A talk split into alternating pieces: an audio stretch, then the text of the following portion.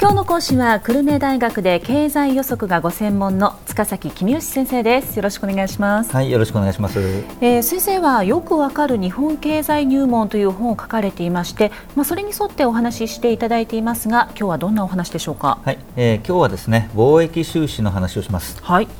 2008年にリーマンショックが起きるまで日本の貿易収支は大幅な黒字が続いていました。えでかつては日本が黒字を稼ぎすぎるということでアメリカなどから苦情を言われたりですね、まあ、貿易摩擦として問題となっていた時期もあったわけですね。はい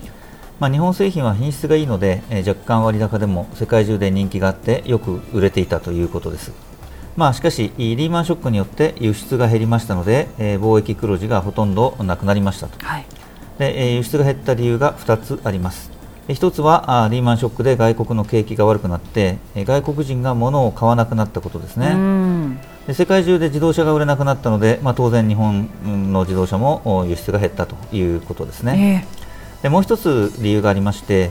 リーマンショックによってドル安円高になりました、はい、でドル安円高になると外国人から見て日本製品の値段が高くなったように見えますから日本製品を買っていた外国人がアメリカなどの製品を買うようになったと、まあ、そういうわけですね。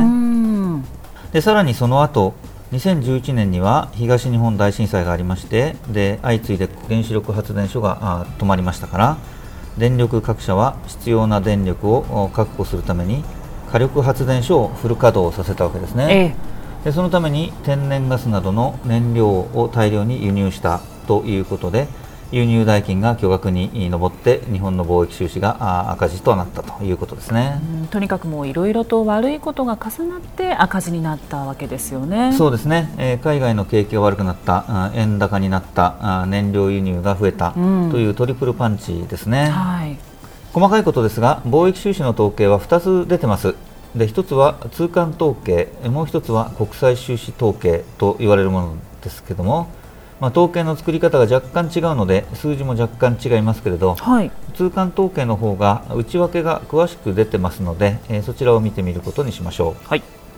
2013年の輸出はあ年間で70兆円。輸入は81兆円で差し引きすると11兆円の赤字になっています。うんこの11兆円ってまあすごい金額ですけれども、まあ、イメージとしてどれぐらいの大きさになるんですか？そうですね。あの1兆円というのはですね日本人の大人1人当たり1万円だというふうに考えてください。はあ。日本人の大人は大体1億人いますので、えー、まあ1億人で1万円ずつだと全部で1兆円になるということですね。なるほど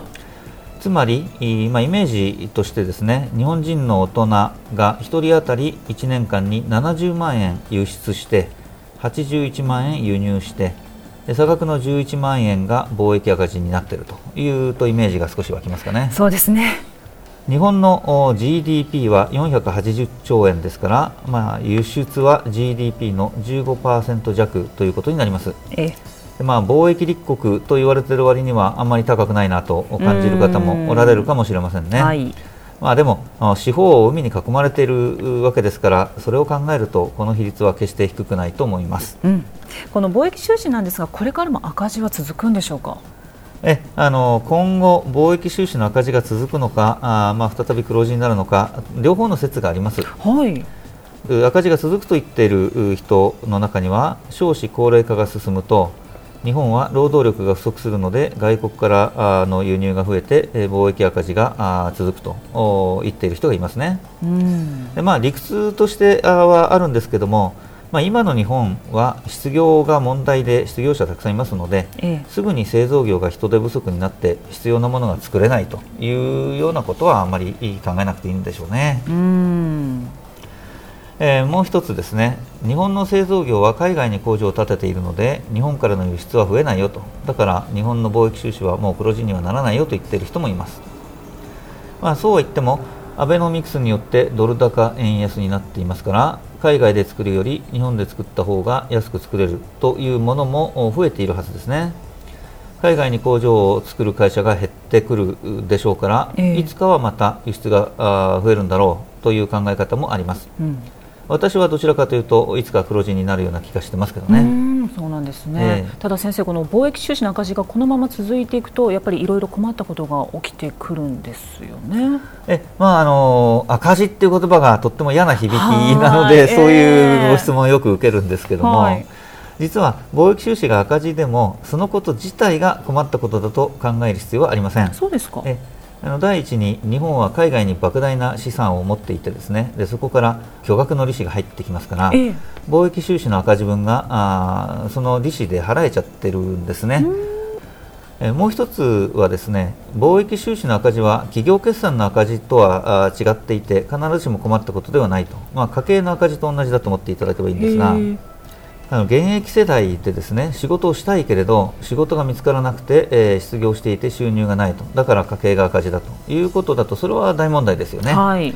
でも例えばですね一生懸命働いて貯金もしてきた人が定年で退職をして、まあ、あの記念に海外旅行に行ったとしますね、うん、当然家計は赤字になりますけどもそれは別に困ったことじゃないですよね。うん日本の場合、例えばですね輸出したいのに買ってくれる人がいないと。だから工場が動かせないし失業している人がたくさんいると。いうことならばそれは問題なんですが、まあ、あの例えばリーマンショックの後そういう状況だったので問題だったわけですね。えー、でしかし今はアベノミクスのおかげで国内で売り上げが伸びてますから輸出はあまり増えてませんけれども失業者がむしろ減っていて、はい、でそうした時に株が高くなって潤ったお金持ちが海外から高級品をいっぱい買ってると。で、まあ、それによって貿易収支が赤字になったとしても、まあ、それ自体は別に困ったことだと考える必要はないと思います。なるほど、まあ、その意味では貿易収支赤字ですけれどもリーマンショック直後に貿易収支がまあゼロになった時貿易黒字がなくなった時に比べると今の方がはるかにいい状態だと考えていいんでしょうね。先生それでは今日のまとめをお願いします、はい、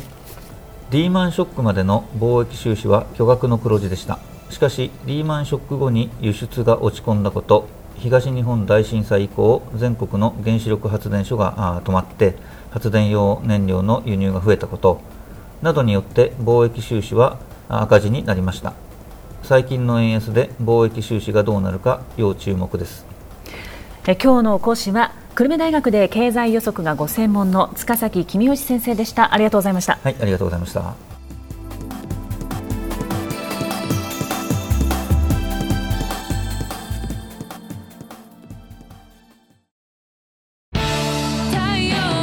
BBIQ は九州で生まれ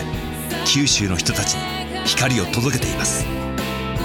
九州のお客様が光り輝くように。それが QTnet の変わらない思いです。キラキラつながる「QTnet」